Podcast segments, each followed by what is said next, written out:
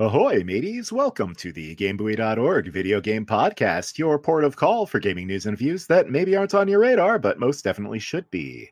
I'm your host, Captain Spike 2099, and with me, as always, is First Mate Slagkick. Yarg! Today is October 27th, 2019, a very special day for me personally, and this is episode 168 Bring the New Light. Destiny 2 reemerges. Welcome once again, each and every one of our lovely and beautiful listener, to another episode of the GameBuoy.org video game podcast. Well, uh, Were you trying to do like a video game.org video game podcast type thing? yeah, but The thing is- you, you, When people listen to this show on their iPad or iPod or whatever, like, or iPhone, they're like gonna think that that was an audio edit, but that's actually just a thing I do. Um, you're welcome. I was gonna say, like, what if people listen to our shows at like 1.5 speed because we talk so much?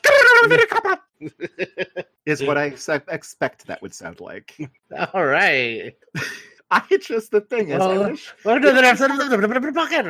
if this were a video show, people would understand that we're just really good at making weird noises. Whatever.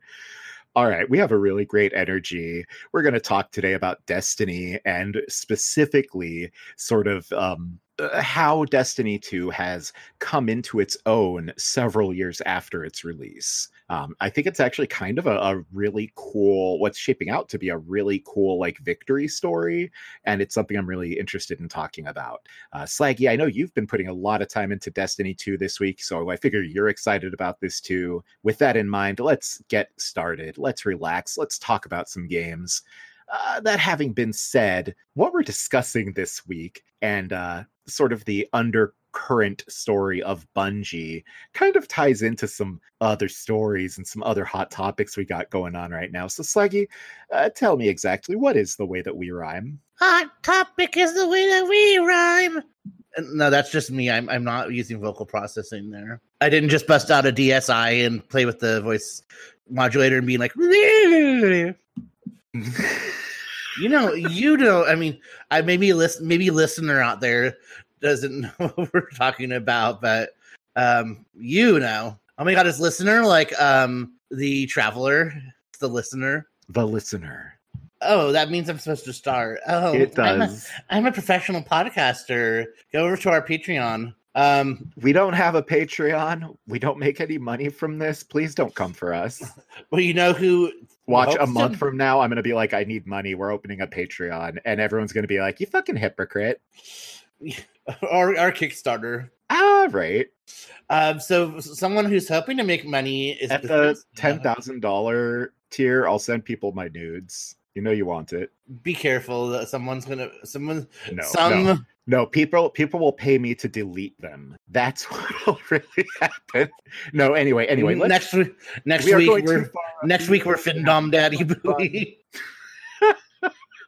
Why don't we So, talk about yeah. companies being shitty? Well, yeah, I was just saying, uh, someone who is hoping to make money is Bethesda because they're selling annual subscriptions to Fallout 76 for a hundred dollars a year. Which, I mean, I guess when you average it out, it's not really any more than a normal version of the, you know, an MMO, like a normal cost of an MMO. Um, So the thing is, right? Like the hundred dollar annual subscription for an for exclusive Fallout 76 features, you know, as an idea, isn't actually something I hate. The problem is what these features are, right? yeah, because you have a private world, Well, and so that's the thing, right? Like so you you can play in your own private Idaho. Yeah, so basically you're paying a hundred dollars to ostensibly have your own private Fallout world with your friends. And it's supposed to be like a brand new world.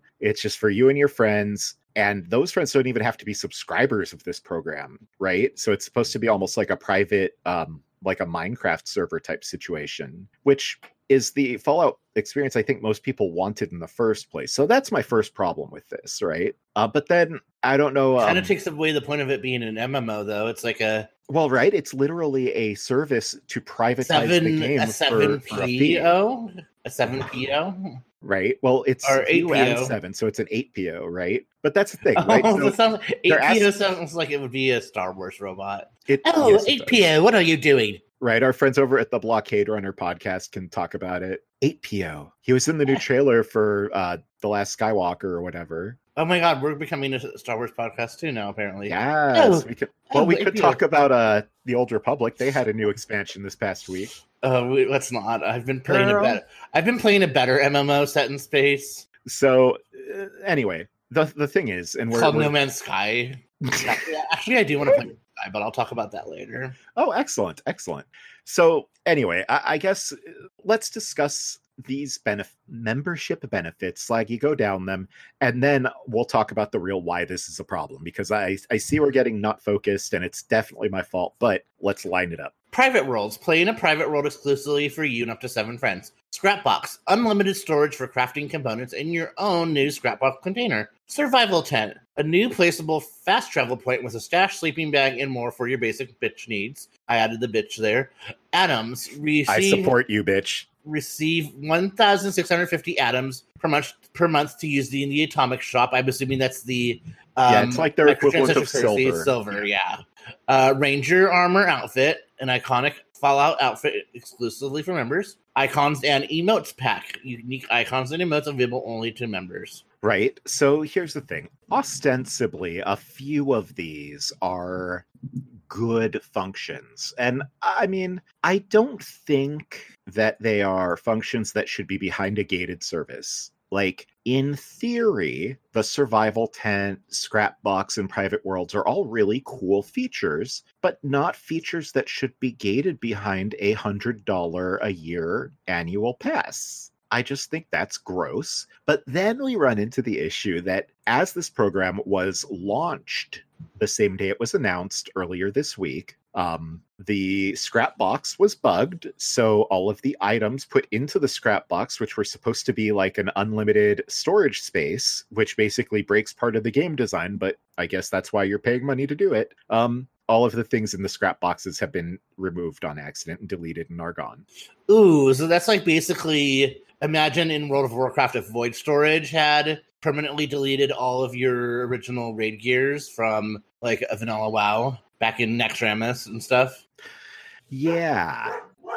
Yeah. Oh, hi, doggos. Um, we also, oh, I'm sure they say hi too in their little doggy language. So the thing is, in addition to this, right, on the private servers, for example, instead of being like walled off invite only servers, anyone who was on your friends list could just like walk right on in on your private server. And that means that anyone who had like ever been friended by you can come into your private server, even if it's someone who only got added to your friends list because you were doing like a trade with them. So I guess a lot of people are finding that, like, oh, hey, my quote unquote private world is being filled with people I know but didn't really intend on playing this game with. And then on top of that, they're also finding that their quote unquote private worlds are actually um, previous instances of the game world. So they have been impacted. They're not like zero reset fresh worlds, they're like worlds in various states of array- disarray.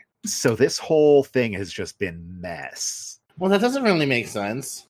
What do you mean? That they would be in um, various states. I mean, I don't know what to tell you, bro, but that's what people have been reporting. And I'm not saying that, that that what they're saying doesn't make sense. I'm saying like that doesn't make sense for the idea of like a private world. Like Oh yeah, yeah. People assume it's just because of the um, implementation of this shitty feature in some way. technology. Yeah, it, it appears to instead of generating new instances, it appears to just be funneling people into old reused instances. And so whatever state that instance was left in when it was no longer being used by whomever had it before you, that's what you have now. And that's not what people thought they were getting. People thought they were going to be getting a new fresh world that they were paying a subscription fee to upkeep. Yeah, that's that's not good. Yeah. So, and I think that really is the biggest problem for me here is that there's a real, as, and this has been an ongoing issue with Fallout 76, is that the expectation was set for a certain thing that was really good and cool. And it got, um, I would say the player base got manipulated in a really, really gross way really fast. Yeah, that's And I- unfortunate. Right? Well, and do you want to talk about another company that kind of doesn't do awesome things to their player base? Not really, but um, I would like it if you did. no, no, I'm kidding. So, uh, of course, we talked last time about the issues uh, surrounding Hearthstone and Blizzard in Hong Kong and bans. So, um, American University, which for some reason I thought it was a like Australian university, but I guess they're I guess they're called American University. I don't really know where they are. Yeah, because it was um, it's a, it says the AU Hearthstone team, so maybe they're oh oh American University. Not see, I see AU and I think of Australia. Because I don't want to think about anything to do with our country, basically. Um, Understandably so. so, anyways, American University, which now I have to because I'm like, why? Why would you call that? Oh, it's Washington D.C. Okay, that makes sense. So they have a Hearthstone team. They held up a sign during a live stream saying "Free Hong Kong." Um, they have been banned from competitive play for six months. So I guess at least Blizzard is consistent with their banning of people talking about, you know, trying to promote democracy and people being treated right. And Hmm, cool. So it's worth noting, yeah, this is an addition, like a separate time that this has occurred since our last episode. So Blizzard has has banned now this this college team. yeah, and um, the statement from J. Allen Brack says that um, it, it didn't have to do with the content. Um, that um, oh, I guess this is um, was regarding Blitzchung's message, but he said um, that it offends a portion or group of the public or otherwise damages Blizzard's image. So Yeah, I don't you know, if the- Blizzard has continued to put out press releases about how, you know, this wasn't about the content of the message, this isn't about China. And then they just keep going back to that generically stated engaging any act that in Blizzard's sole discretion brings you into public cetera, et cetera. You know, it's we get it. Like y'all are using this vaguely worded statement to say that you have the right to do this. We're not we're not disagreeing that y- this is in your rules, but it's bullshit for you to pretend this isn't about China and this isn't about what's being said.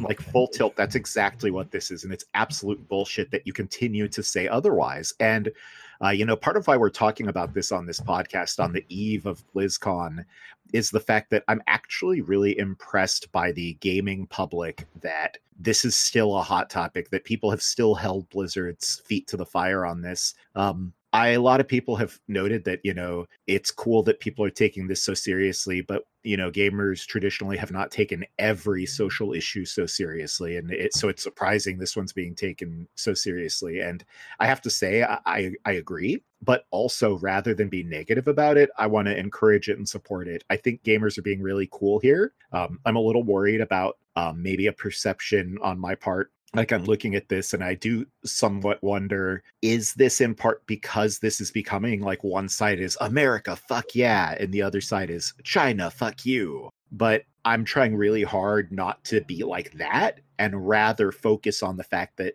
um, I do think this player was inappropriately treated by Blizzard. I think Blizzard deserves what they're getting for their choices here. And I continue to hope that long term we see some changes in how Blizzard approaches the market, even though I don't believe we will. I'm sorry, you've now earned yourself a six month ban on Game Buoy for um, expressing views that may offend people of the public. Oh my god, right? Every voice matters except mine.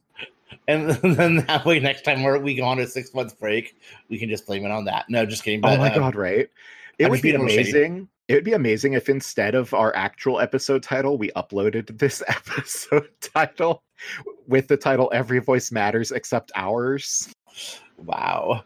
Um, you know what's interesting though, what has come of this is a rare, um, rare in this political sphere of um, working together across the aisle. Um, because we've had several members of Congress from both parties, including our um, the one that we stand AOC, but um, also Marco Rubio, who you know remember him? He ran for president. Um, That happened. yeah, and some other some other congressmen that I don't know about, but um, yeah. So like, this is so messed up that Marco Rubio and AOC agree with it, and like, you know, one's a Republican and one's a democratic socialist. Yeah, right. Well, and it's really remarkable because you know, shortly after this happened, because this was uh, specifically a couple of days ago that Congress and and specifically like AOC had been speaking out about this and talking about how is like pretty messed up, right? Um, at the time, they were all talking about how many of like Blizzard's own employees agreed that Activision Blizzard's decision was incorrect, and you know that is the general sentiment. And then suddenly, like the next day, there was this bullshit like uh, anonymous poll released that was saying that internal workers at uh, Blizzard supported Blizzard's choices here by like 72% or something. And I was just like, this is sure interesting that this got re- this data got released right now after this statement was just made. Like, it seems like there's some weird message massaging happening. Well, also, isn't Blizzard one of the companies that's like let people opt into like medical tracking apps or something, or quote unquote opt into, and it like could track um, the menstrual cycle of of um, men and women who have um, menstrual cycles. I believe that yeah, the you're talking about Ovia, I think it was, and um Activision Blizzard this past April, I think there was a kerfuffle that they were encouraging their employees to uh, sign up for track health tracking apps, and they were giving monetary bonuses to their um, employees for tracking that stuff. Yeah, is my recollection. Yes, and I remember, I just remember some of it was like menstrual cycles. Yeah, yeah. so uh, mm, I'm, you know, and now, oh, we agree with Blizzard. Yeah, huh? Wild. Hmm. Well, you know, it was actually really nice to see. Um, this was an article published on Kotaku, and I just want to read this headline because it was just an absolute winner. Magic the Gathering Pro uses victory to spotlight Hong Kong, is not banned and um, it basically tells the story of Lee Shi Tian, who um, used his opportunity after winning the Magic the Gathering Mythic Championship earlier this month um, to draw attention to the protests in his hometown of Hong Kong. And it's just being noted that this was perfectly acceptable by um, everyone involved with Magic the Gathering, that this was not deleted off of their Twitch chat or anything, and it was allowed and happened perfectly fine. No one was punished or held to the rack or had winnings taken away. Mm. Are they still with Wizards of the Coast? I believe yes. I guess I'm going to go support Wizards of the Coast, which I mean, I don't really want to play better Wizards than Blizzards at this point. Ah, Wizards versus Blizzards. Like I said, I don't really want to play Magic the Gathering, but I mean, they, you know, they do publish D and D, but then D and D's had its own weird stuff too. So, yeah, I mean, you know, again, it it comes down for me, and this is something that I guess we brush in up on practically every episode now, but I guess it needs to be said every episode. You do what you can when you can. And at some point, when the people behind the name change, like we have seen over at Wizards and with Dungeons and Dragons, etc., once you see some of those names start changing, to me, it's fair game to give them another go if they've shown the real like intent to change and mm-hmm. serve the community better. Like. I think that that's like the follow up of holding people accountable for the bad is then also accepting once they've made good. And to me, we're at that point with D and D. And I'm I, what I've really been saying for the last couple episodes now is I hope we can someday get to that point with Blizzard. But I'm so proud of the community for making Blizzard work for it. Yeah. And you know what I forgot just came out about a month ago? Magic the Gathering Arena. And do you know what Magic the Gathering Arena is? What's that? It's a digital collectible card game. Oh, hey. So you're downloading that right now, I assume. I mean, um, not right now because I don't want to. Uh, I mean, not oh, that I think it would interfere with our. Um, our voices will turn into Transformers fucking. It'll be like. right yeah, sorry, that's just my favorite way to describe random text sounds. Um, it's not really appropriate for our show, so sorry for that. Well, let's wrap up this this part of the shitty company discussion by talking about these leaks that have been happening this weekend. Um, you know, every year there are leaks right before BlizzCon. BlizzCon is next weekend. Um, but this year there are a lot more than normal. And I've seen a lot of people theorizing that the reason for these leaks is probably like semi intentional. And I apologize for that phone ringing. There's simply nothing I can do about it at the moment. I'm just like, is that like a legit phone? Yes, we have a landline here. And for. That's wild. Well, right. It is. It is. And it um it has a ringer set up in multiple rooms because like this house is set up for like uh disability, like people who, who maybe have accessibility needs. Right, And right. So right. it's No, actually like sense. really cool, right? But it does mean that uh you can hear the phone the landline ring in like every room of the house. It's pretty wild. Yeah, I, I, I was just like, okay, wait, I'm, I'm not losing my mind, right? Yeah, no, that was an actual like landline phone ringing. You you did hear that. Our listeners heard that. It is what it is. You heard it here, folks. Landlines still exist. right? So these uh BlizzCon leaks that are happening, it's just really wild because they're happening through almost like semi-legitimate sources. Um, you know, there was an advertisement for a book called The Art of Diablo that included that stated it was including artworks from Diablo 4. Um, we've now had like pages from The Art of Diablo, like excerpts be released that like absolutely have references to Diablo 4 and even include to have uh, like new character art that appear to be for Diablo characters that have been aged up that by all means appear to be super legitimate. Um, you know, we've had these leaks about apparently Overwatch 2 have been now happening this weekend. I guess there's been uh you were telling me some supposed WoW leaks that sound very credible for something called Shadowlands, was it? Yeah, I mean that's been and that's been going on for months, but this was like a T-shirt or something. So Yeah, so I mean, it looks like it's happening, and, and it's just because it's all this weird, like semi-official, like T-shirts and art books, and it just is a little different from most Blizzard leaks. Although I guess considering we just had that Overwatch uh, ga- game, uh, I almost called it a GameCube port, Switch port that was leaked through the Switch game case leak. That was a weird one too. Uh, it's just it's weird. Lots of weird Blizzard leaks recently, but you Like- know. hmm, look, we have lots of cool stuff coming out. Don't you want to play Overwatch 2, Diablo 4, and another MMO expansion with the word shadow in it? Because there haven't been enough of those lately. right i feel like that that meme where like i want to be like a white woman with a salad fork and i want it to say like diablo 4 warcraft shadowlands overwatch 2 and then the other side would be like the cat hissing at it and it would just say hong kong Ah, yeah like i just like I- i'm sorry i right this moment can't support blizzcon or blizzard i should say well, it's and hard for me to like, get it and BlizzCon. Yeah, it's hard for me No to get excited about this stuff. Well, exactly. I was fully planning to buy that, and I'm glad I didn't because now I'm certainly not. And it's it's just it sucks. Again, I hope that Blizzard can see that limiting player speech is a really inappropriate thing to do, especially when it's on matters like this. You know, again, if if this were a matter of them like having silenced like hate speech, we would probably be supporting it.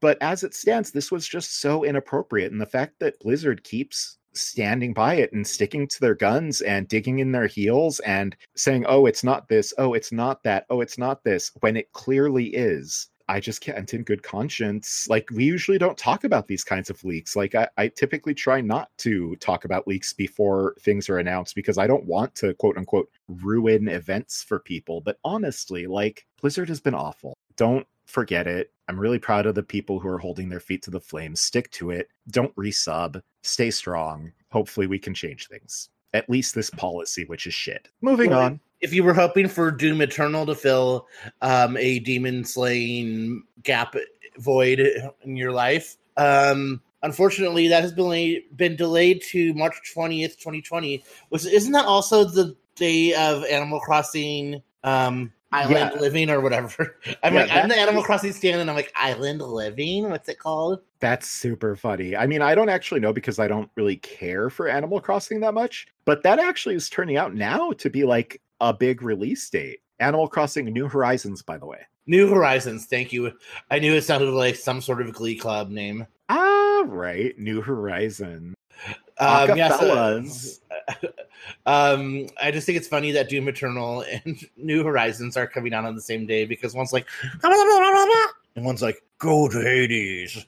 We also got news that Ubisoft has delayed pretty much all of their big upcoming games. Um, Ew. Watch Dogs Legion, Rainbow Six Quarantine, and Gods and Monsters have all been delayed from their late 2019 slash early 2020 windows into the next fiscal year, which means between spring 2020 and spring 2021. Um, Oh wow. apparently this has been to allow for uh, additional development time for all three of these major titles Okay. this is a, a good thing in that obviously you know watch dogs legion looks like a really great game it looks like they've finally figured out how to make watch dogs really pop and i say that as someone who actually enjoyed both of the other watch dogs games but i Mhm. recognize that they kind of lacked that you know that x factor. On the other hand, when they were saying like what Watch Dogs Legion was supposed to be, I was like, really? That's coming out that soon?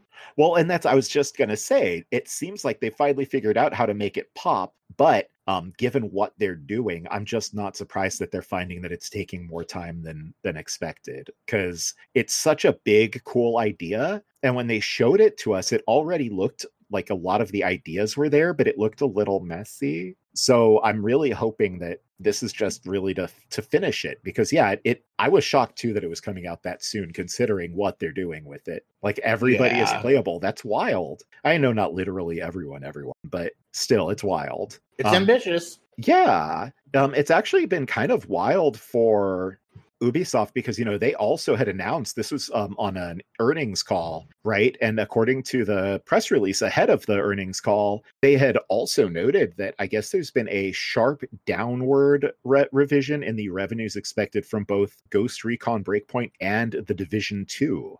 Um, both of which have been sort of endlessly discussed in the last couple of days, and the gaming public is kind of uh, now referring to as a, a disaster.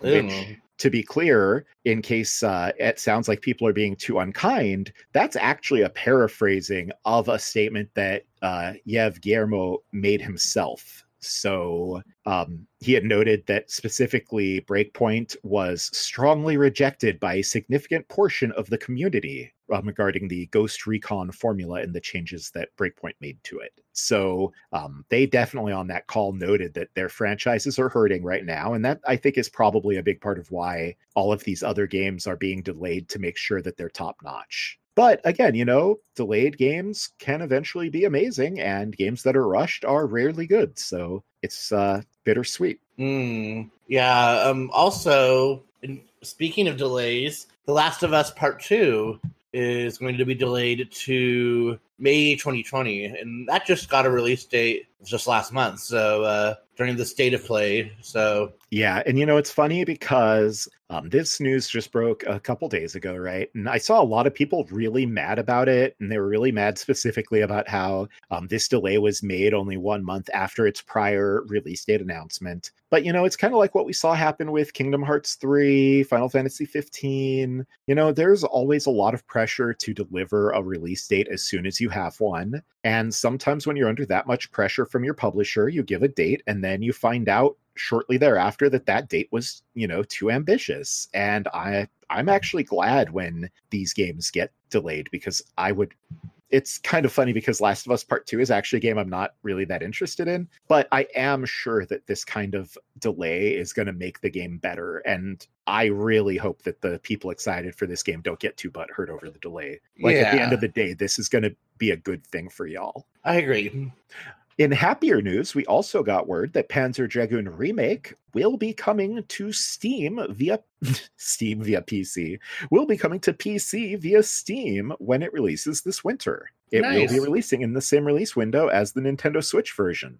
That's good. Yeah. We also have word here on a new custom high end retro console. You know, a lot of people are familiar, of course, with the analog family of consoles. A lot of retro gaming enthusiasts love these for playing old classic games on modern hard or modern like uh, TV hardware. They are now going to be releasing a handheld version.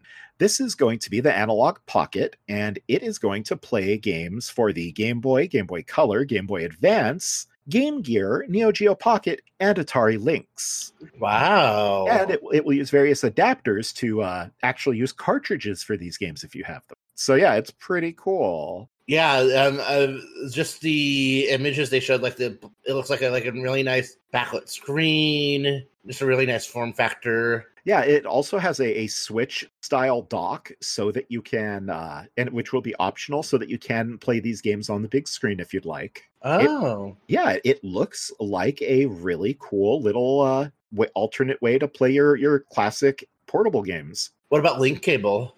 You know, I don't actually know the answer to that. I mean, it has um Bluetooth, so I mean, I wonder if those somehow Right? Like they have like that. they released art of like people ostensibly playing playing Tetris against each other, but Because it looks like the two Tetris Game Boys are just kissing. all right, cuties. Anyway, that's about that for that. Do you want to talk about this last one, Slaggy? Sure. If you are excited about Google Stadia, that will start on November 19th. That is, of course, for Google Stadia Pro, you know, the one you have to pay for. Um, oh my so- god. So, can I just share something hella funny about Stadia? Something that's hella funny to me about Stadia? Sure. right? So all of the people who pre-ordered, right, had assumed that they would be getting their Stadia Pro package or whatever on the release date, November 19th, we now know. Um, it's going to take three to five business days. Oh, it's better than that. Um, for all of their pre-orders, they including like the Founders Edition, including like the uh, Starter Edition that's supposed to be still launch day. They're actually saying it may take them up to two weeks to get them all shipped out from their facility. So that's Oh. not even the shipment time. Hmm. so they will apparently they will be shipping and and arriving for some people on November 19th. But for others it may be a couple of weeks. Don't you want to play Destiny 2 on a Stadia, though? The future's here, it's just not equally distributed. And the thing is that my PC is not even like the biggest powerhouse, and it runs Destiny 2 like beautifully. So Yeah, it's kind of weird that that's practically one of the big games releasing with Stadia and it you can play it anywhere with wonderful fidelity already. Well, yeah, as we are now going to move into some of our smaller pieces that are a little bit more about the gaming culture, Slaggy, do you want to take us back to uh, how the gaming community is responding to Blizzard and what they're doing? Oh, I thought we were going to maybe talk about um, people being upset about vagina bones all over again. Oh shit! Did you hear that about um not that that's not on our show roll, but did you hear that about uh the Tokyo Mirage sessions, how their encore how the encore release is going to be based on the Western release? So Yeah, so all of the in, vagina bones are going to be covered up. yeah, and so right, and in Japan, they are actually issuing refunds to people on the Japanese e-store who pre-ordered before that announcement was made, who are complaining about The vagina Happy. bones. yeah, not having those visible bones in the midsections of the uh, teenage girls in the game. Cool.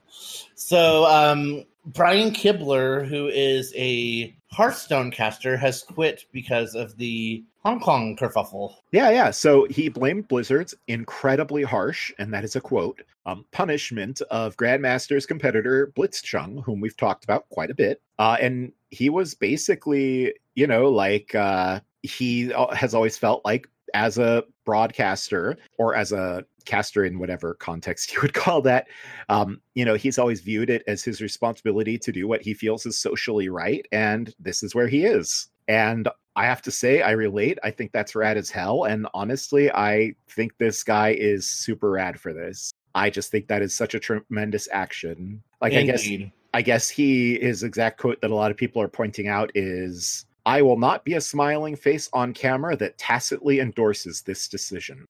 Fuck yes. Yeah. Do you know what? Do you know what I love? Um, What? I love when uh, funny gaming memes come up. Like, do you remember the meme earlier this year about when there was the Tetris booklet and someone photoshopped it to say that the um, blocks had names? There was Orange Ricky, Blue Ricky, Cleveland Z, Rhode Island Z, Hero, Teewee, and Smash Boy. Remember that? I do, in fact. Well, They're back apparently, in hog form. well, they're back as a Tetris answer. Um, sorry, as a Jeopardy answer. Um, so apparently, um, the fact checkers on Jeopardy did not really um, fact check. So that's amazing. Yeah, someone must have gone to one of the. Oh my god. Yes, and I'm going to use my best Alex Trebek voice. The seven rotatable blocks used in this video game have names like Orange Ricky, Hero, and Smash Boy. Yeah, That is no. Tetris. Beep beep beep. the thing is, I remember this tweet, right? And it was hella funny at the time. So I assumed it must have gotten like spread beyond that, but I just did a Google for it, and that's the only tweet I saw it from. So I'm like, did Jeopardy literally not fact check this? Like, I thought they had good fact checkers. I thought that was like a thing. Right. Man. Well, in other uh, somewhat interesting news, we'd no longer have Facebook on PS4. Wow. You mean that's something that Sony has done well? right.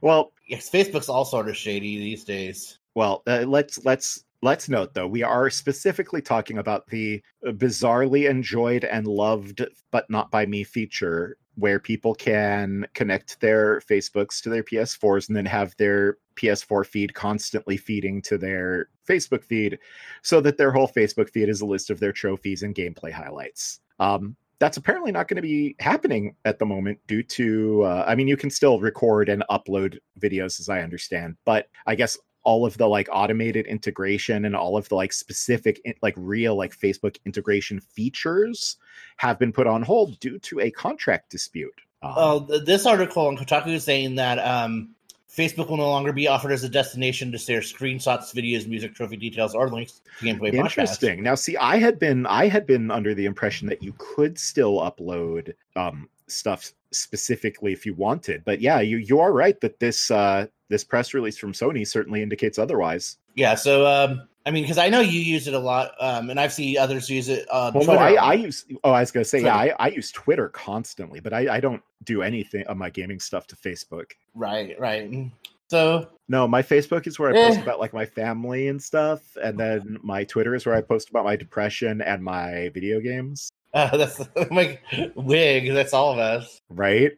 So there's a new Digimon mobile game, Digimon Oh, nice. Rise. It's a free to play RPG. Yes. and apparently um it's been going in japan for a while because this was announced um yeah so it was um june 2018 and then earlier this summer in august we got an announcement that it would be coming sometime this year so now it's available um you find that a digimon is living on your phone um wait is this like digimon go Well, I was going to say it's actually really interesting that this is the one that just came out. That this is the game that just came out because um, the Digimon anime Appmon just recently got uploaded to uh, Crunchyroll and VRV. So I'm wondering if they aren't somewhat related because uh, the Digimon animation has a very similar premise. hmm cool digimon digital monsters I mean, we're joking about that, but I've been really into Digimon recently, so I'm really No, excited. it's like it's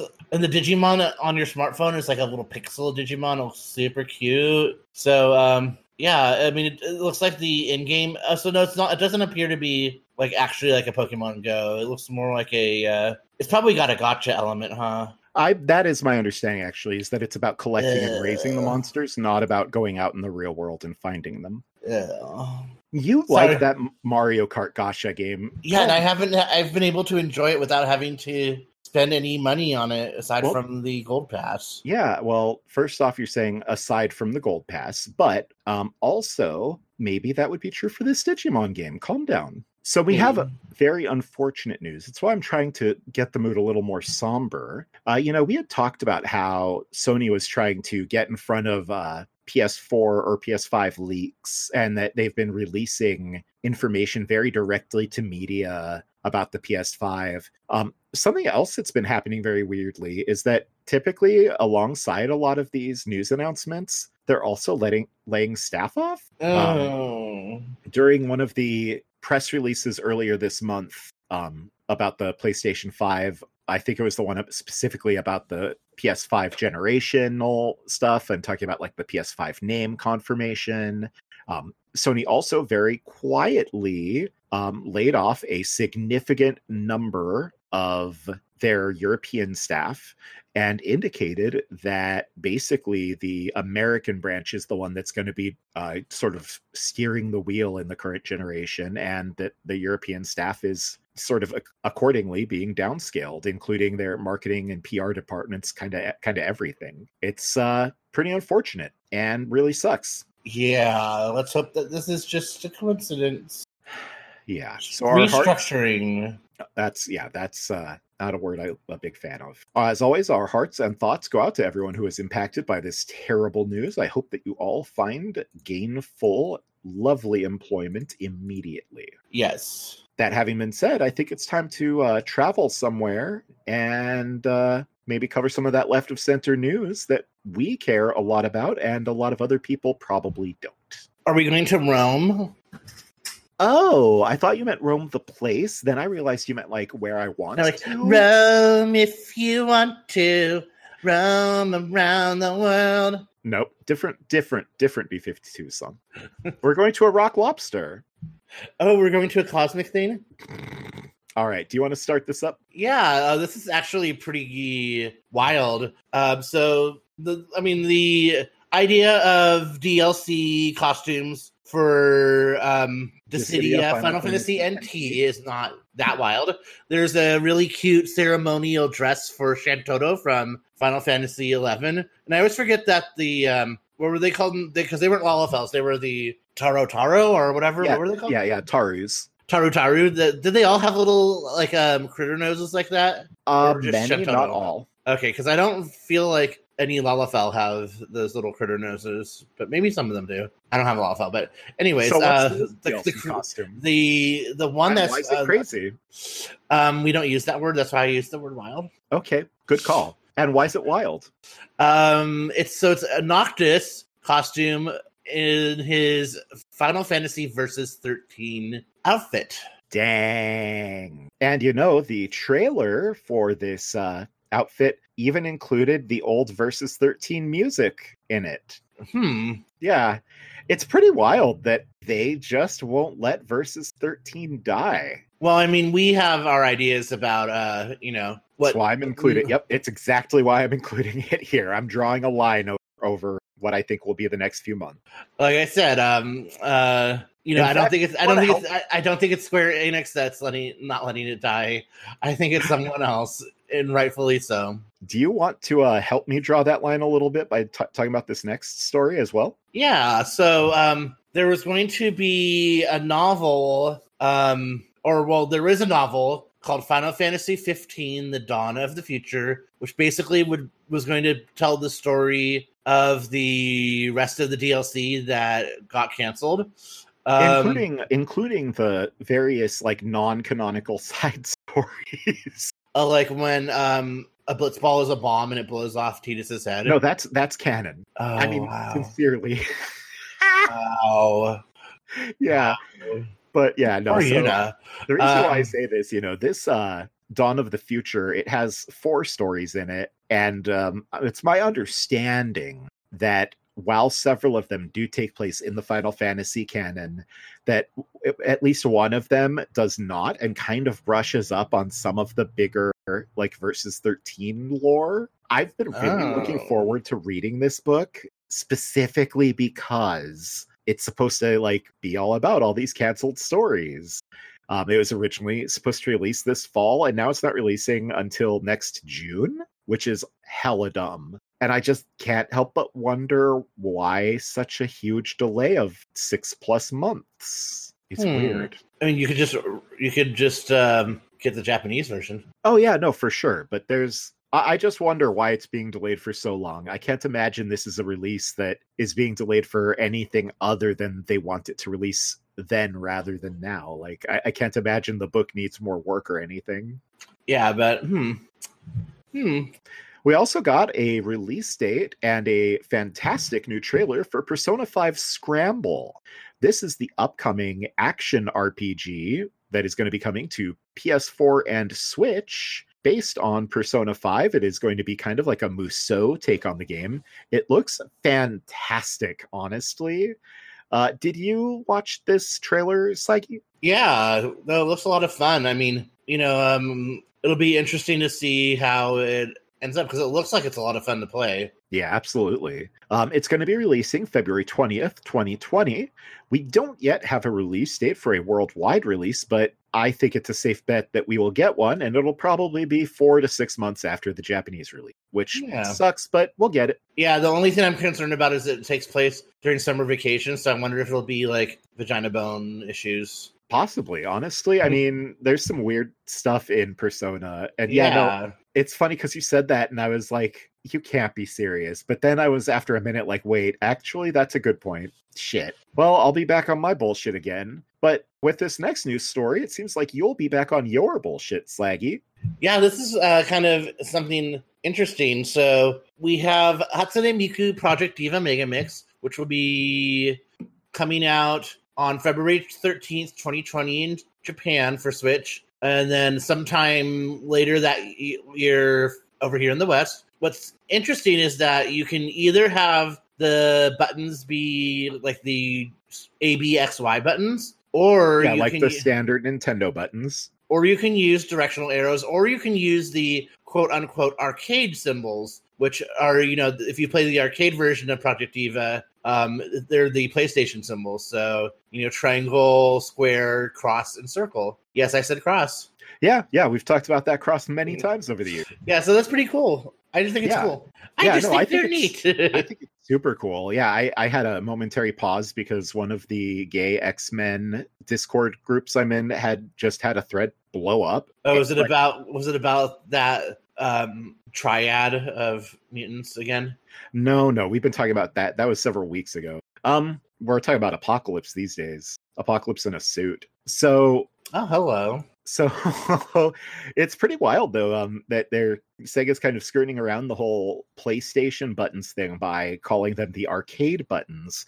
But i think this is such a neat and cool change in watching prior trailers for uh project diva Mega Mix, i'd been like kind of upset about like well not upset upset but like man it's going to be such an adjustment using the not playstation buttons for me and knowing now that i'll just be able to use the playstation buttons i'm hella happy Yeah. Now we just need a custom PlayStation Joy-Con.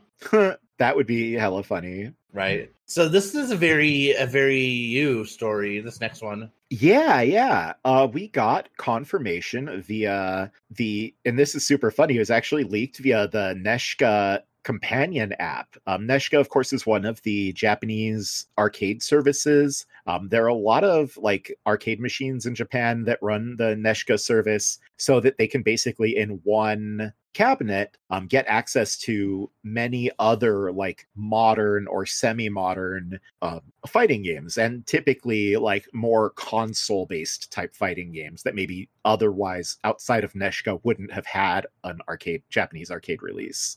And in this case, we're talking about the Samurai Shodown um, recent release, the the new game, which is fantastic. According to this NESiCA companion app, um, Sogetsu Kazama is going to be added to Samurai Shodown. Uh, this would, of course, likely be as a part of the season two DLC, since we have multiple unknown characters in that wave coming. But uh, SNK's Yasuyuki Oda-san actually tweeted at NESiCA asking them to remove this notice and stating that this wasn't how this was supposed to be found out. So look forward Uh, to Sogetsu-san. Yeah, I was gonna say like I don't remember him being so uh muscular, but then I looked up on the SNK wiki and like one of his sprites from apparently from Samurai Shodown 4 um has a very heaving chest. So Yeah, no, I like Kazama a lot actually. yeah, he's he's a pretty boy.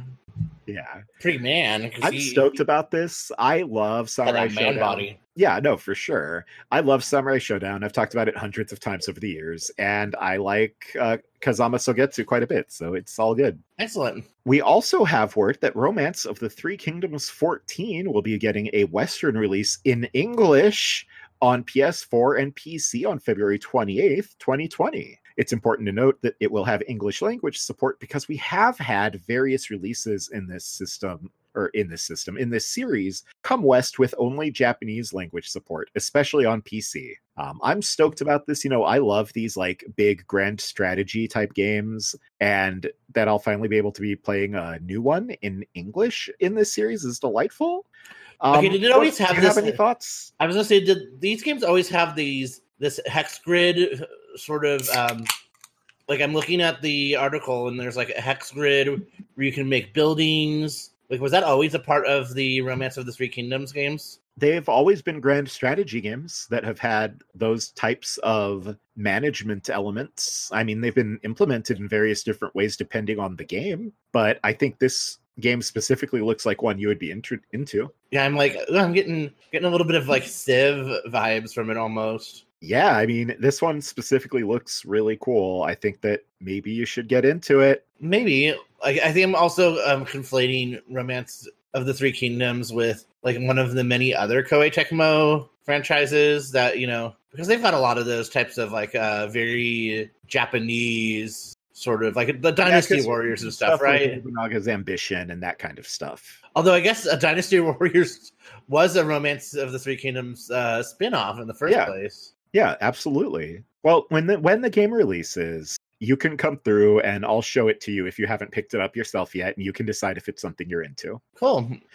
We also got word that SD Gundam G Generation Cross Rays will be getting a Western release I'm sorry, that's just for PC on November 27th.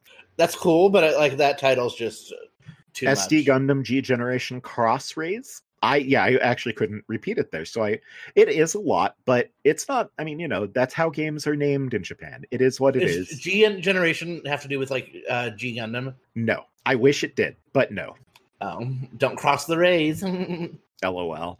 Well, let's let's wrap up our own private Idaho so that we can move on to discussing what we're discussing this week. oh yeah, we've been uh, going a while here. Yeah, that's why I'm looking at the time. I'm like, wow, we really gotta speed this thing up. Uh, yeah, and like have- my my lunch delivery never arrived. So um yeah, we we can tell.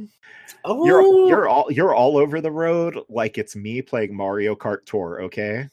Rude and rude to you. Be kind. And also, I mean, I mean, I get first a lot, so maybe I'm not talking that much crap. yeah, So that's super funny because I was like trying to troll you, and I ended up like because I do get first a lot, so I guess that wasn't really an insult. yeah. So, um, War of the Visions, Final Fantasy Brave Exvius is launching on November fourteenth, twenty nineteen. In Japan, um, in Japan, and you will get a SSR, which is, is that like a that's like a super super rare, basically. okay, yeah, Y'shtola.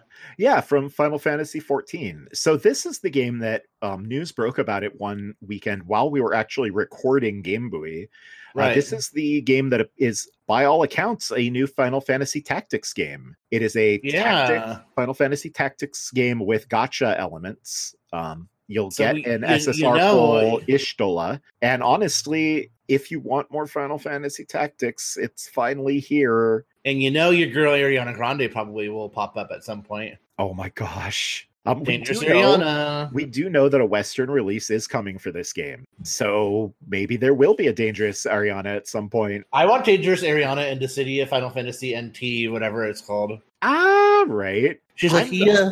I'm just waiting at this point now for some of the crazy Kingdom Hearts spin-off characters to start showing up in Dissidia. I Like, want, I want Ariana actually Grande. Get Sora, but we'll get Yazora or something. I want um, Dangerous Ariana to show up in Kingdom Hearts. Oh my god, that would be sickening. But then we end So- up because didn't Katy Perry also get a um, Brave Exvius character? Yeah, but I chose not to participate in that campaign Watch because I I, dislike I, her. I would hope that Nomura-san would have better taste than that. Anyway, I mean, but did you hear that single she put out a, like a month ago? It's like so bland. You know, the funny thing is that about you saying that is that I actually like that epi- that song. Oh, sorry, sorry, sorry to this man. the thing is, it is basic, and we'll get back to talking about our actual show just in a second. I just have to say, like, it is a very basic pop song. It's just like pleasantly basic. Mm, that wasn't my experience, but eh. And I find most of her music unpleasantly basic. So for me, it was a nice change of pace. okay.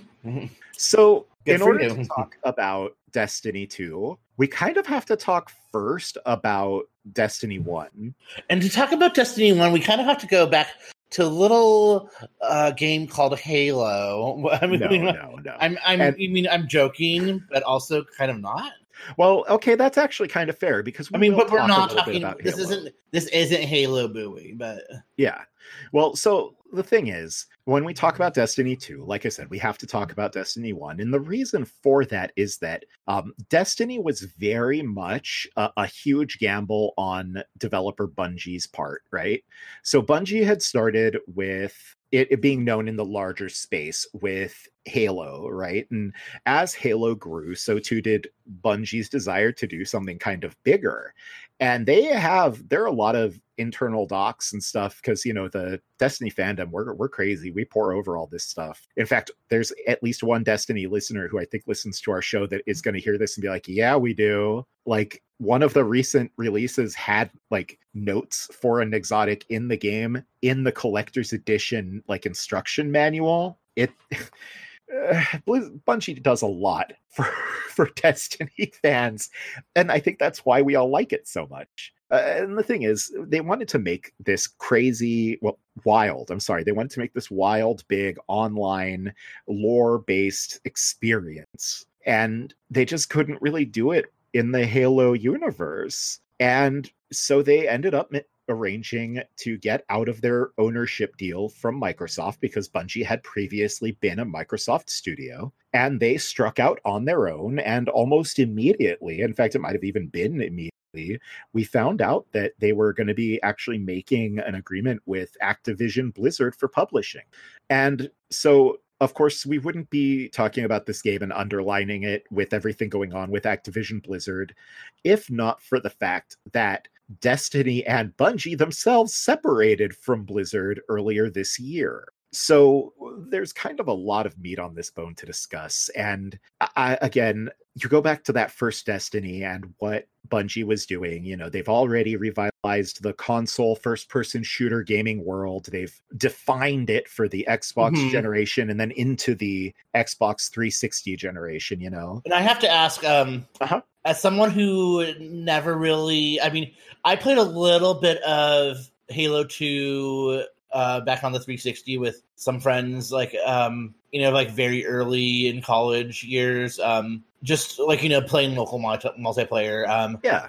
but I mean, in terms of like um, the um, like the campaign experience, like how how much of that DNA from Halo is in Destiny? Well, the short answer is I would say all of it. Um because I was re is- I was rereading it. It was like um I was reading about you know the different types of um you know like oh the the covenant and the flood. I'm like oh is that basically like the Vex and the you know Well, yeah, and they do really have some strong analog here, right? And it's uh the reason why it's really worth talking about how much of Destiny came from Halo, first off, is that obviously it's very cool that Microsoft let Bungie go and didn't, you know, tie them up and basically kill the studio because we see that kind of thing happen a lot. Um, EA in particular, I think, has done that to quite a few studios. Um, Ubisoft has done that to studios. The fact that Microsoft instead, you know, they saw what Bungie had done with Halo and with the first person shooter. I mean, they literally created multiple console selling games, multiple like games that drove the entire industry. And Microsoft was like, okay, if y'all aren't into this anymore, please help us build a new studio to replace you, and then you can go on your way. They don't get enough credit for that, I actually have to say. um, and I will also give um, Blizzard, and I should say Activision Blizzard, a little bit of credit that they basically did similar um, earlier this year with Bungie. A lot of people were theorizing that Destiny must be a huge um, money losing, money sinking enterprise, or else why on earth would Activision have let them go and let um, Bungie separate themselves from Activision's grasp and, and let the Destiny IP go? And uh, it actually turns out that it's because Activision didn't have full ownership of the Destiny IP and feels that those resources would be better spent um, from the sound of it creating something to compete with destiny rather than trying to just be half seas on destiny with bungie whom they didn't properly own but just had a restrictive publishing agreement with. And this is me going on and on about the various details of, of this corporate ownership aspect of this. It's like you were talking very specifically about the gameplay comparison. Uh, please reiterate to me what did you like about Halo? Because that's going to give me the perfect way, I think, to talk about why Destiny is is such a cool evolution. I mean, like honestly, I didn't give Halo much of a chance. Is kind of my point, and I'm. Oh no! I mean, and, and so um, I mean, because I, I, remember like um, I mean, I guess something that w- was cool is that like, I mean, I remember on Halo Two, like everyone had like those like sword knifey things, and like it was like zombie mode, like, but that was just like a player created like mode, right? That wasn't like an official um an official like uh, style of match, right? That was something that like you know the community kind of well, and so that was something really cool, right? Was that the various like playlists that Bungie gave the Halo community uh, the tools to create like various matches. They gave them tools like the the Forge tool in in order to like really customize their multiplayer like online battle lobbies and like the the scenarios in which you would be fighting. And so a lot of what you're describing there, like emergent gameplay, like, well, like, precisely. And you know, we used to have games that we would create. Me, um, my good friend Leprechaun Five, whom you know, and has been on the show as Seawolf Jason. Um, you know, uh, all of my IRL friends whom you know, and several of whom have been here on the show right? Like we used to make our own like emergent gameplay styles as well, where it'd be like, oh yeah, you have to you know hit this ball with this uh, warthog jeep hard enough to make it you know bounce over this various okay, uh, you, building. Are you telling me that you you played warthog volleyball? Something like that, yes. And so that's a surprise. but and the thing is though, Bungie saw this emerging in the earlier iterations and just kept building on it, right? And so one of the things that Halo really became known for were kind of these big set pieces and these big, like cool, weird ideas that sort of came up in these various lobbies and then just got built on and built on. Not entirely dissimilar to what we've seen happen with things like uh, Defense of the Ancients and, and all that, although obviously on a different platform.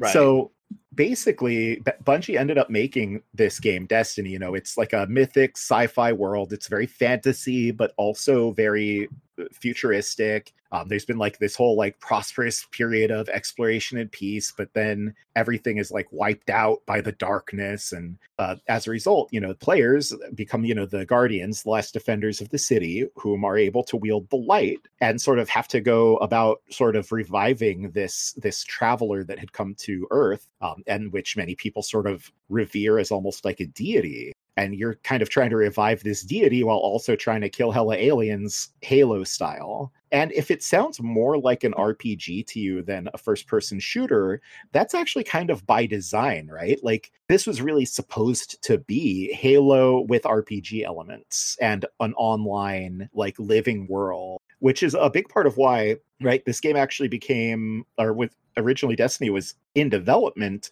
immediately after the release of Halo Reach, way back in the early like 2009 2010 like time period. And and so that's why you know we ended up hearing about this 10 year publishing agreement with Activision Blizzard, right? And everybody was really excited because um, Bungie was going to get to continue owning the IP.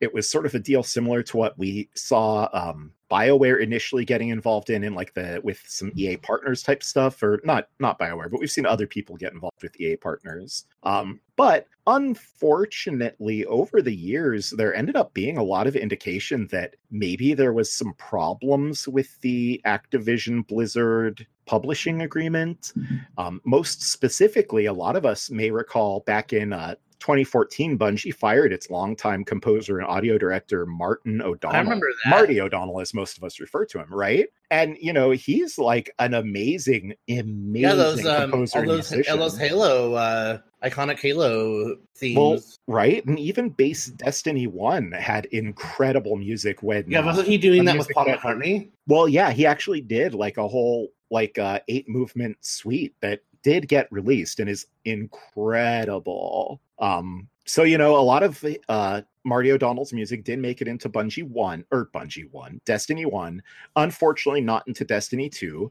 But something the reason why I bring up the Marty O'Donnell thing here because it's such a small point of contention, but um, as the years have gone on, we've actually learned that um, he he claims at least that eh, he was kind of pushed out of Bungie because he personally believed and discussed that he had felt that the Activision deal had changed Bungie. And sort of over the years, there have been discussions on how, uh, you know, when the Windows version of Destiny 2 first came to PC, that it was a, an exclusively distributed through Battle.net rather than uh, Steam, which is kind of where the player base for these types of games is a little more traditionally. Yeah, kept. and I mean, you kind of think about like now we have the Epic Game Store thing. I forgot that that was kind of a issue back then. Oh yeah, is to have it on what was basically otherwise known as like the Overwatch launcher at the time. Um, but you know, we, we do now have, and, and I want to lay all of these things out because we now know with all of this that all of Destiny from its iteration to basically up to Destiny 2 Forsaken is the version of Destiny that Bungie was making with Activision Blizzard. We know that Activision Blizzard included insight on the game design. They did have impact on game scheduling, game releases, um, how things were promoted, all kinds of of uh, you know how do we say like market testing type decisions being made for the game design. So all of this is to say we now have Bungie at the the helm of Destiny for the first time in control of their own destiny, you could say. In fact, I wish I had planned that, right? I wish I had planned that. Um, they have done all of this dodging, bobbing, and weaving in order to birth de- the version of Destiny that we now have, which has been alive and active as Destiny 2 New Light since the beginning of October, right? That yeah. was, the, I think, October like 1st or 2nd. Yep, October 1st. Perfect. Now, Psyche, it's my understanding you didn't play much Destiny 2. You played a little Destiny 1. You have now played a lot of New Light. Would you agree with this? Yeah, um, I don't even remember how much Destiny 1 I played. Um, I know you played through the core story because we did at least a couple of strikes together. Did I? I, I don't even remember that. You did. I'm fairly. I mean, was the campaign was the campaign like not as fleshed out in Destiny One because well, the storytelling type stuff was definitely one of the major, major complaints of Destiny 1. A lot of the story in Destiny 1 was just told through very easily missable, like Grimoire cards. Um, whereas now, obviously, you have properly, like, Wait, that word is talking. That word is grimoire. I thought it was grim, grimoire. It might be grimoire. Honestly, I've heard it pronounced many different ways, and I'm very self conscious about it myself. I have heard it pronounced so many different ways on various like cartoons and movies and podcasts. Honestly, okay. like the way you pronounce it is like, oh, I heard them pronounce it that way on Gargoyles, like 100% for sure. Okay. Um. That being said, like I honestly don't remember playing a lot of Destiny One. I feel like you played it largely for the show because I have I've been a Destiny fan for a very long time. You know, we talk about how this is a show about left of center gaming news and views, but in the earlier days of Game Buoy, I would even often sort of add a bullet in discussions and say, "Oh, except I really love Halo." Mm-hmm.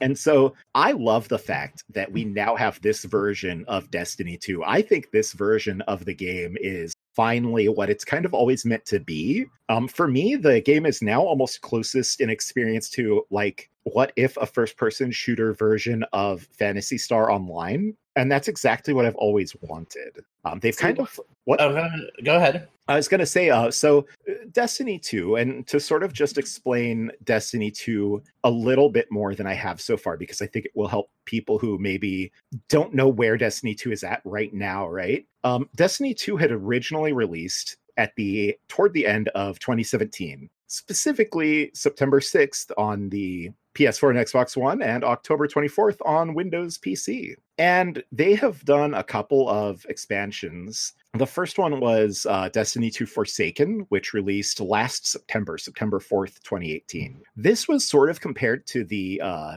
Destiny the Taken King expansion from the first game, which was one that like solidified Destiny as like a really fantastic experience. And you might have played before the Taken King. You. Probably. You might have played, I think you might have played like vanilla, vanilla Destiny, which was a lot of fun. The ideas were there, but the execution just wasn't quite. Uh, for Destiny 2 Forsaken, which was the 2018 release expansion of Destiny 2, um, they brought like a patch 2.0 update to Destiny 2. So they basically brought the game to like year two status and brought new systems in, changed the way that armor and modifications worked, um, and basically started the journey to new light. And now that we sort of know everything we know now, you sort of get a sense that they probably figured out while working on Forsaken that they were going to get this opportunity to go independent again because it feels like sort of the flattening of the game happened here. And when I say flattening, I mean it as a good thing, actually. Um, something that used to be complained about a lot about Destiny is that how much time you'd have to spend to like catch up to your friends in order to run content with them. Uh, but everything all character power levels have now been like brought up so people all start at uh, the relatively high number of 750 which doesn't make a lot of sense to people listening to this without context for new light. But new light which went live on the same day as the new update shadow the new expansion shadow keep back on october 1st now all of Destiny's game content can be experienced from the day you start playing, and you can opt into um, several stories of the older Destiny releases, like the year one story, the year two story. I, I, believe the early parts of the year two story. Like you can just opt in and play, and then you can just like piecemeal buy the expansions as you choose or as you want the various stories and mechanics and exotics that come with them as you want. It's otherwise a free to play experience um, very mild microtransactions for cosmetic things only, which I really love. And it's um I think really fucking cool way to like first off make all of the old content relevant again because of this flattening of power. Um, basically, it's not like all of the old guns are going to necessarily be able to be the best guns, but they're all like relevant again because of how the stats were rebalanced and as a result like if you have old favorite destiny 2 raids or whatever like you can still go run them and get cool ass gear and i think that's really cool as well uh, there's just like this whole world of destiny 2 content that you can access for free and I think that that's wild to have this really like triple A gameplay experience available for free. You can log in right now, have immediate access to what, in my opinion, is like the best designed and balanced gunplay in the first person shooter world. Like, uh, uh what is your take on New Light in general? Yeah, I mean, uh, the the one thing that, and the one, I mean, I'm not going to say it's a complaint, but the one complaint I've seen, um, which definitely was it did take some getting used to is that there's so much content available to you that it's like, do you just jump into the open world and start doing public events and you know fighting off you know swarms of enemies with uh you know random people in the world? Do you go and randomly queue up for a strike with a random fire team? And like you know, basically it was a dungeon or do you go and do the campaign? So, I mean, for me, it was kind of just about figuring out what path I wanted to do. And for me, I ended up doing the campaign and, you know, really enjoying it a lot. Um, so I think it's just that, you know, because the instead it would be like, um, it would be like if you, um, you know, bought a, a another MMO and it's like, um, you're max level regardless of or maybe not max level. I don't know. I can't really find a good comparison to it, but you know, like, like it's just well, there's a lot to do. Well, and one of the things to note, you know, there is there's so much to do. But as a skill-based first-person shooter game, while the stats are extremely extremely important, I've still always had the fortunate experience that like good gameplay you can still contribute to like your little fire team or whatever when you're playing with friends. So like to that specific point. That having been said, yeah, there's so much content in the game that it's it can be hard to figure out where to get started. Um, when I recently restarted playing the game after New Light, it did take me a little while, even with the literal years of experience, I have in the Destiny universe. It took me a minute to get back in the rhythm of like following my various quests, having my tracked quests, remembering to make sure the quests I'm doing are still tracked, etc., etc. And so the UI probably could use a little bit of work, but I think so, yeah. honestly, if that's the biggest problem I have to say with this actual legitimate AAA game going free to play, I think that is an unparalleled success. Like that's my honest opinion is that I would call this version of Destiny 2 an unparalleled success. And I don't know that I would have said that about earlier versions of Destiny. Yeah, I mean, I don't know um, if it like having that high light level just made all the content easier, or if just for whatever reason it's you know f- filling a um, a need of mine gaming wise, you know, especially like with um, you know because I had wanted to be getting into another MMO, but I tried downloading uh, Star Wars: The Old Republic, and it was it really showed its age, you know, and so like I said, I don't know if it's just that like over time I've like grown to appreciate it, but I mean, even back when I was playing uh, Destiny 2 when it first came out, like very briefly, like I feel like it always did control like better than pretty much any other uh, FPS that I've ever played. I mean, I don't Oh, know, like, 'cause I'm not really. But Bungie Yeah. does. Yeah, and that's kind of why I was asking about Halo because I'm like, did I just never give Halo uh, a fair shake? And like, Honestly, in my opinion, yeah. Because, you know, Halo, in my opinion, had those tight controls. It had those neat ideas. You know, you go back to getting the the energy sword from the Covenant in Halo 2, like a sword in a first person shooter game back then. And you know, you talked about that yourself earlier. Like it was unheard of to have a, a sword in that type of a game back then. It was so cool. And uh, yeah, no, I would I would say that Bungie has always pushed that control, like tight control, cool ideas, almost like semi like arcadey over the top game design, which I really like in a first person shooter. I really dislike that kind of like Call of Duty, super precision, constant gonna get headshot, be dead, friends calling in airstrikes on you or whatever. I really, for me, vastly prefer this kind of like, I'm gonna do my double jump and hover through the air and shoot at you with my sci fi light gun that gives you a virus that eats your shield. I was That's surprised more how my much speed. And I mean, I guess this is, you know, speaking more to the, you know, single player campaign, but how much uh like light platforming elements there are. It's you know, well, yeah, uh, and I would also, again, you know, that stuff was also very present in in Halo. And I didn't mean to cut you off. Please continue. No, like um, like I said, I, I think that's definitely, especially because like you could you could go. I mean, I don't know, like people's tastes are whatever, but um, I, I think for a lot of people, if they have a computer that can run it, you know, just going to Steam because uh, you don't have to worry about. Although I guess if you're someone who's interested in playing a game like this, you probably have PlayStation Plus or Xbox Game Pass or you know Xbox Live. But uh, you know, for Steam, you don't need to have a paid service to uh, Yeah. it.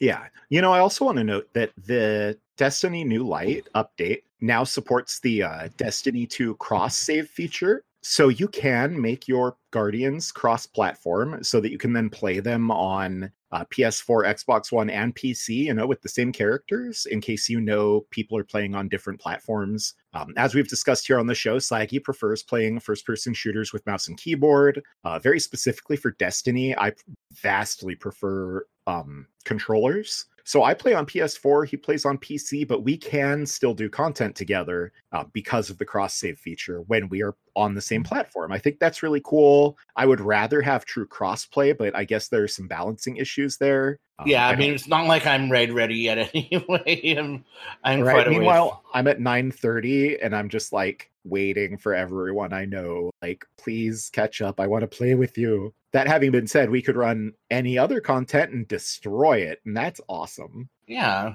Um, I also want to talk a little bit about Destiny 2 Shadowkeep. It launched at the same time. Um, it has just a couple of new because I talk so much about Destiny, and I just want to like very briefly note that like um it has like these Vex offensive missions where like you have to like go on almost like little like mini strikes to fight Vex. Um, which I really love. It has like these little like nightmare scenarios where you have to like replay old boss fights, and including one of them at, at least is an old raid fight that I really liked that you have to refight. So it's it's just like these really cool new features there that you just can opt into if you have Shadowkeep, and if you don't care about playing that content, you don't have to have Shadowkeep. I think that's pretty cool. Um, we also have like the annual passes they're doing, where like right now it's the season of the Undying, and I guess some of those features that I just mentioned are also tied to that. It's just kind of intrinsically tied together, both the Shadowkeep stuff and at least the launch um, Year of the Undying stuff. I imagine as the season goes on, the year of uh, or the season on to the Undying will end, and I'll start to see different events happening and we'll be excited about those all over. But I guess that's the other part of New Light that needs to be mentioned is that the other part of this goal, it, moving Destiny 2 sort of away from these boxed releases and more to New Light and then annual passes where every season or I'm sorry, I keep say, saying annual, but seasonal passes where every season brings new content, new weapons, new exotics, etc. Um, I think that's a very compelling game design idea for Bungie. I think that outside of Activision Blizzard, it's going to work really well for them. I think it's really clear that Activision Blizzard um, created a lot of problems for Bungie and specifically for the Destiny project. Uh, you know, we I, I, was showing you some language from 2016 Slaggy, where a leaked uh, document, or not a leaked document, but various comments that were made about uh, Blizzard's old MMO Titan, which got officially right. canceled back in 2016. Um, a lot of the things that were being discussed about it back then were really strongly comparing Titan to Destiny and right down to um, Trace, Jason Schreier even directly comparing certain ways that the game's perspectives would shift depending on if you're in combat or heading into a city. Um, it sounds like and has always sounded to me like the existence of Destiny was part of what got Titan can. So I, I'm just very, very curious what parts of Titan impacted what Destiny became. And now that we see Bungie removed from those influences, what Destiny might become. Um, you know, something else we haven't really talked about about Destiny is that it has so many different like gameplay modes, um, many of which you can now access completely free, like the Crucible, um, which is just basic PvP. You have Gambit, which is a really cool mode where it's like a player on a team fighting various enemy mobs in order to summon a boss and then kill it quickly before an opponent team kills their own mobs to summon their boss and kill it. With the one added complication that occasionally one team can send one player over to the other team to fuck with them for 30 seconds. And it is just this really fun little game mode that uh, myself and Sulker love to queue up and play like four matches repeatedly because it's just this really fun, almost like a little like mini raid, but it's like a competitive mini raid. And it's a very easy way to like work on all of your various weapon goals. Um, it ends up feeling like a lot of those wild custom made Halo matches, Slag Kick, the Gambit mode. Right. So if you, yeah. if you fondly think of those, I would recommend you check Gambit out specifically. And then obviously, you know, you also have the strikes, which are like um instances or dungeons in in the parlance of like a modern typical MMO. Um, there are raids from all of the year one content included in New Light at no additional cost. Um, you know, stuff like the Black Armory Forge events, which Slagkick, I assume you probably haven't even gotten to yet, but that's where you can start like doing some like weapon customization type things. Yeah, I just met I just met her. She was the one who I'm like, I'm not into ladies, but she's kind of a sexy lady robot. Yeah, she's awesome. I like her a lot. So there's there's just all of this stuff um, that you can do. All of these cool little like side games and side functions. Uh, there was, of course, you, recall back in Destiny One, there was like a whole ass extra racing mode that I don't think we've had come back yet, the Sparrow Racing League. But I'm hoping yeah. someday that it will come back, even though I know it was really expensive and they said not a lot of people used it. I used it and I liked it and I want it back. God damn it. um, I think I've said all of the things about Destiny 2 that I want to say. Um, if it isn't clear, uh, to me, especially since I'm presently a gamer on a budget, I'm really looking at Destiny 2 New Light as like, this is a really fantastic way in 2019 to publish and keep a game up. I'm really impressed. And I honestly think that this is one of those things that anyone who's looking for a cheap game to check out should be looking into immediately. Um, you know, it's also, we didn't really talk about it here on the show. It also has a lot of spookiness, which makes it a good Halloween game. There's like a lot of like creepy undead grossness and a lot mm-hmm. of like wandering down a dark corridor with just your flashlight for light. And I honestly, it gets kind of creepy sometimes. And I think it's really cool. Like space horror. Right. So now, Slaggy, if you have 20 minutes of things that I've been just talking over, just let it all out because I want to hear everything you have to say. Yeah. So, I mean, like, I, it's, it's funny that you remember me playing. I mean, I, I guess I played a little of the original Destiny because, I mean, I do remember, like, oh, yeah, this controls pretty well. But then it's funny because I was talking to you about, like, when I was replaying, um, because I, I had played Destiny 2 like when it came out and um well in my rec my recollection was that you had a hunter in destiny 1 and then you made tried to make the same hunter in destiny 2 and then during that awful starting mission where like you have to do a bunch of really stupid tasks while you're underpowered i feel like you stopped and were just like this is not fun. Fuck it. Yeah and then um when new light came out for some le- reason uh, he didn't get boosted to 750, and so I was just like, oh, whatever. So I deleted him, and I actually ended up making a warlock, and I don't know if that's the reason why, like, I like just really connected with that class. But I mean, I I dabbled with a, also at this point, you know, I, I had dabbled with the other two. I had held off on playing a warlock for so long because I'm like, oh well, that's the one that you play, and I don't want to like copy you. So I was like weird about that. But ironically, it's the one that I like have totally fallen in love with. Um, but I mean, I think that all three of the classes are like have a really good flavor, and you know, uh, kind of all do their own things. And I probably will, you know, at some point make a Titan, but I've just got so much that I can do right now with my warlock Titan. Like you know, I've got so much I can do with my warlock right now that I'm like, eh, you know, why why start that now? Like I'll wait until like you know maybe, maybe like I'm just doing my like you know end game stuff or whatever you know and i'm like oh i'm already at 940 and i'm just like you know at this point i'm just like doing my weekly crucibles or i don't know i'm just throwing words out there now. Lol in my weekly whatever's. Like your challenges or your raid or your night strike. Yeah those things. So um night strike. Oh pff, nightfall strike. yeah so um like i said i don't know if it had something to do with the fact that you know you start out at 750 and the content is like basically it, i guess it's i would assume it's tuned the entire um i mean i don't know how how much they changed the tuning but i mean i definitely died a couple times. So i've um at this point i've finished the main uh campaign of original destiny 2 which is the red war and i've started actually about halfway through the curse of osiris which is you know a lot shorter um yeah so I mean, I don't know if it's like just that the new light made it a lot more accessible and easy to play, or again, if I'm just like really into it, or I'm really into Warlock. But um, I think the rebalancing they did was very effective.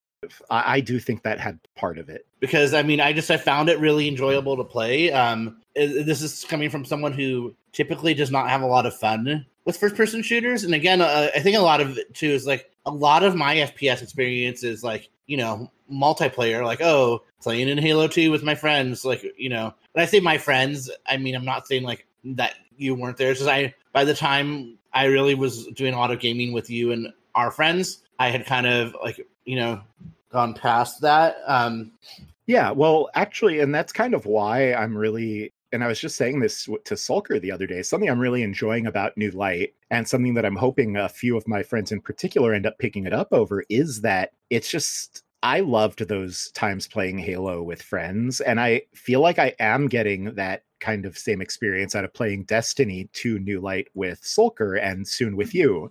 And so it's really my hope that a lot of my Halo friends end up um, realizing that that experience that they're looking for that they got from like the Destiny or the Halo campaign is still present in Destiny. Like all of those big set pieces, all of those big, like wild, like seemingly organic in game situations where you had like a hundred enemies against just you. They were shooting teeth at you and throwing grenades and it's a hundred to one but somehow you still get through it and pull ahead and you and your whole fire team are like high-fiving and feel like you did hella good that experience is alive and kicking in destiny and i mm-hmm. just think that if you're looking for it you should know it's available to you for free now and um, in a funny way like what it really reminds me a lot of is like Mass Effect 2 and Mass Effect 3. And like a lot of the things I really liked about because I, I didn't really care as much for um because I mean that's what I always thought was funny about why I like when I would talk about how much I liked Mass Effect 2 and 3 is that you know I was like oh I don't like shooting games but like you know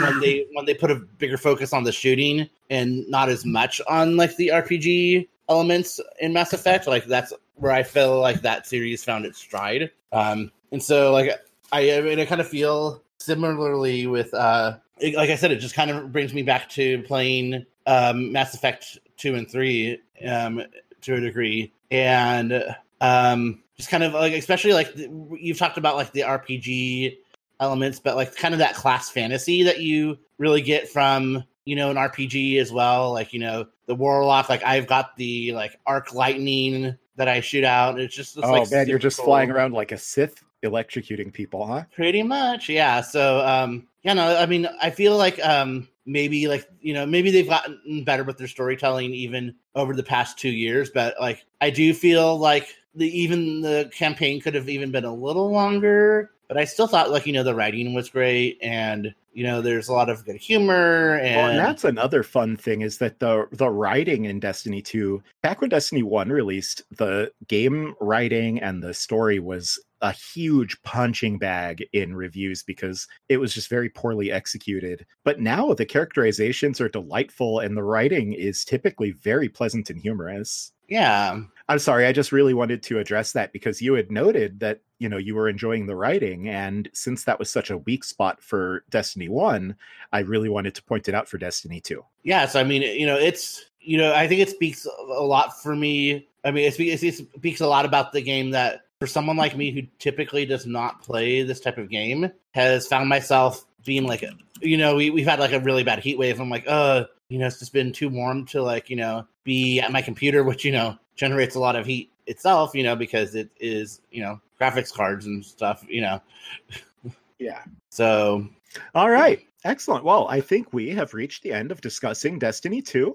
Um, I will say, you know, um, we don't make money for this show. We're not collecting money from Activision, Bungie, etc. I think it's pretty obvious, but I just want to make it known, you know, when we focus on a game like this and we talk about like, oh yeah, it's free, it's amazing, play it, underline, underline, underline. Um, this is not like paid promotional consideration. This is just we focus on the games that we're presently playing and really enjoying. And we talk about them passionately because if we're into them, you might be too. Uh, especially when we see a game or a situation where we know that Activision Blizzard have a kind of history of bad action. We've just seen Bungie slide out from under them. I I just want to see these guys succeed. I think Bungie have done a lot of good in the industry, and I really, really hope that this change for Destiny works out for them. It's a hell of a game. They're a hell of a studio. And also big ups to uh, Microsoft and 343, 343, 434, whichever one it three is. four three, yeah, Yeah, the the current Halo people, you know, the direction that they're taking Halo in isn't really one that I necessarily love, but I think it's really cool that they're still putting the work in. They're still trying to to make incredible games, and by all accounts, a lot of people love the love the newer Halo games. One of them is celebrating an anniversary today, and people were excited enough about it that it came up on Twitter. So clearly, it has fans. I think it's good when everybody succeeds coming out of a situation outside of maybe Activision Blizzard. So support Mhm. Destiny too. yeah. Yeah, I'm sorry. I just I had to make that note because I've seen a lot of people complaining lately that like, oh, on social media you only see people praise things that they're getting paid for. And I, I know we talk a lot about how we don't get paid to do this show, but I really want to underline like I just believe in Destiny. I think it's sick as fuck. That's what brought us here today. It did. All right. Well, then, all that having been said, normally we would talk about what we've been playing, except we just did for like 50 minutes, and we're running short on time. So, Slaggy, do you want to help wind us down? Yes, we love your feedbacks, ratings, and reviews. Uh, we like your Facebook likes, but not if you're connected through the PS4. We effing love Twitter. I mean, we still like you. It just appears that maybe Facebook and Sony don't. Yeah, uh, they don't like each other. They don't. I don't think they. Oh, we had a listener feedback here at the underscore solar bear, who is presently known as the underscore lunar underscore boo. I listened to the CHVRCHES Death Stand Stranding song. It's pretty, but not at all what I was expecting for a game with jar babies and such. Yeah, I mean that's kind of what makes me curious because it, it's got it's a very just a a great CHVRCHES bop, which Yeah. I Well, and that's exactly like I love a great CHVRCHES bop. I love CHVRCHES, so I was super happy with it, but it definitely is going to be a weird uh, implementation in game. Yeah, we'll see. Thank you for Yeah. that feedback. Yeah. Uh, we uh, you can email us at mailbuoy at gamebuoy.org. Mail at game Yeah, and our home base is gamebuoy.org. gamebuoy.org gamebuoy.org gamebuoy.org. All right, can you shout out our shout outs? I sure can. I'd like you to check out Orange Lounge Radio, where every gamer has a voice, from whom I steal so many of my cues. You should also check out a good friend of the show, the X Nation podcast. They talk about Mar- everybody's favorite Marvel Merry Mutants, uh, which also are currently the best thing happening in comic books. So you should definitely check them out. Uh, you can also check out Sidekick's show, Reading is Fundamental, which talks about RuPaul's Drag Race. I don't know about the current status of that show, but it's still Well- more worth listening to than watching modern Drag Race. I But mean, I don't know about I don't know about that. I'm actually having fun with uh, Drag Race UK. So Oh yeah, so maybe we'll uh, talk about it someday. Huh? no, Huh? talking about it is so exhausting. ah, ah, fine. Take us to a place. I want to take you to. I want to invite you to. Oh, that's no, we can't. That transition just doesn't work anymore. But, um, you know, speaking of work, though, you know who does work are the Magical Boys podcast. My transitions are uh, very poor today. Um, you should go check out the Magical Boys podcast. They are a pop culture podcast from a queer perspective. You might remember them as the joystick jockeys. They now have, you know, a more broader pop culture focus, which I think, you know, especially um, given the state of gaming, I say that, you know, for a lot of podcasts, that might be a good choice, you know, broadening the horizons. I'd also like to shout out to the Nintendo Fun Club, your place for platformers, positivity, and pop punk. I believe they are focusing more of their efforts these days on the Blockade Runner podcast, which is a Star Wars focused podcast. Um, I know our buddy Bronzorf over there from Nintendo Fun Club and Blockade Runner. Uh, I feel bad for kind of talking about how clunky my re entry into Star Wars: The Old Republic was, because I know that he's still um, enjoying it quite a bit, and it's still a cool game. It just um, it definitely shows its age. So, um, but if you want, if you are uh, super pumped for Star Wars and anything Star Wars, and you should go check them out. Our wonderful theme music was done by Zelda Reorchestrated, the project that aimed to take beautiful Zelda music and orchestrate it into gorgeous symphonic sounds. They forever closed their doors quite a while back, but we pour out a 40 into the Great Fairy Fountain as a way to honor them. Whee! They should just sample me for one of the Great Fairies. And, like, not, not a mainline Zelda game, or um, we should make like a a derpy Zelda clone indie game, and then I'll be the Great Fairy. I go like hee hee hee. I'm very happy that you at least did the hee hee because I'm always sad. I'm always sad when you don't. So it has been a lovely couple hours talking with all y'all lovely, beautiful people out there. This does fulfill our requirement for a secretly spooky episode. This does not fulfill our requirement for an episode do doing one of our well loved retrospectives on a well loved gaming series. So please continue looking forward to that in the coming weeks. Yeah, when we uh, bring you Yoshi's Cookie Buoy. oh my god, could you imagine?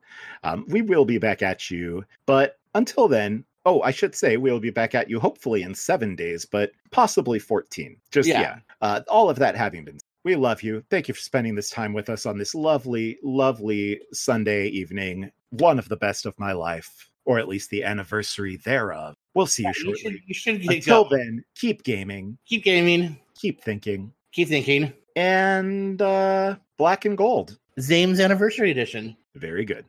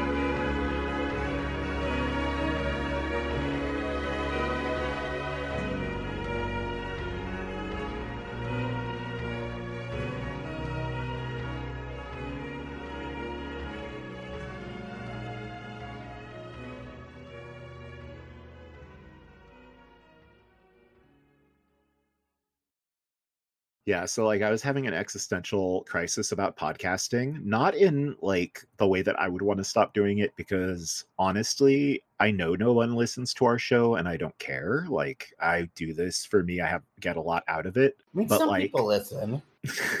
well, thank you. I I, I actually know that to be true. Uh, regardless, the existential crisis I was having is, you know, all these other shows and our comrades um, have not been producing content and leaving the game. But then, like, literally, as I was like, oh man, I guess podcast is a dying art, I saw all of those drag queens that I messaged you about getting together to start podcasting. It's like uh, Trinity the Tuck Taylor and a couple of other people who didn't win. Andrews and Ginger Minj. Yeah, yeah. And then I'm like, well, if they can podcast, at least I'm sure as hell gonna keep doing it. Like maybe there will be a new wave of podcasters brought in by them. I don't know. That's all. Um, yeah, no, though. I mean, other people are podcasting, just not about video games anymore. Well, and I mean, I get it, right? It's just tough because video games right now are such a cultural wormhole, and not to be confused with the cultural wormhole. Well, I was just looking because because they're still doing the cultural wormhole podcast, which I guess that's But no, I'm I just meant that the gaming fandom is such a sinkhole that like I understand why a lot of people have decided to just be like, I don't want to do this anymore. Like and it'll it's true, you know, it's something I've even talked about on our show is um people are kind of terrible in the gaming space. yeah. oh well. Um, so I have my links open. I'm ready to record. I'm getting into a good groove. How are you doing? I'm into the Hollywood groove, uh, featuring Gap Jeans, Missy Misdemeanor Elliott. If I'm I sounding too distant because I'm kind of like not like right speaking into my mic. I'm like maybe a foot away from it. Do I sound like I'm recording in a latrine or something? No, no, you sound very slightly different, but you still sound okay. Okay, well maybe I'll maybe I'll move closer and sit with a better posture. Stupid posture. Okay, is that better? Yeah, Does that, that sound- sounds more typical. Okay. All right, well then, I'm gonna get going pretty quick. Yeah, I just had to make one very slight change to the show roll because I often trip up on today we're going to be discussing when it has like last week's episode stuff still. I'm glad I caught it this week. I went ahead and fixed it on the title of the Google Doc. Oh. I just saw it when you said that. I'm sorry. I didn't need to scream in your ear. All right, we have a good energy. Let's take this and go. Um, if we talk a little bit of shit about some companies today, by the by, I support that. Um, this Bethesda thing is fucking awful. This fucking Blizzard thing is awful. They're like the DoorDash of gaming. Ah, yes. Okay, Queen. Um, I'm just gonna go into this. I'm gonna quietly count off five and then record because I'm always set. All right, there we go. All right, thank you. Perfect.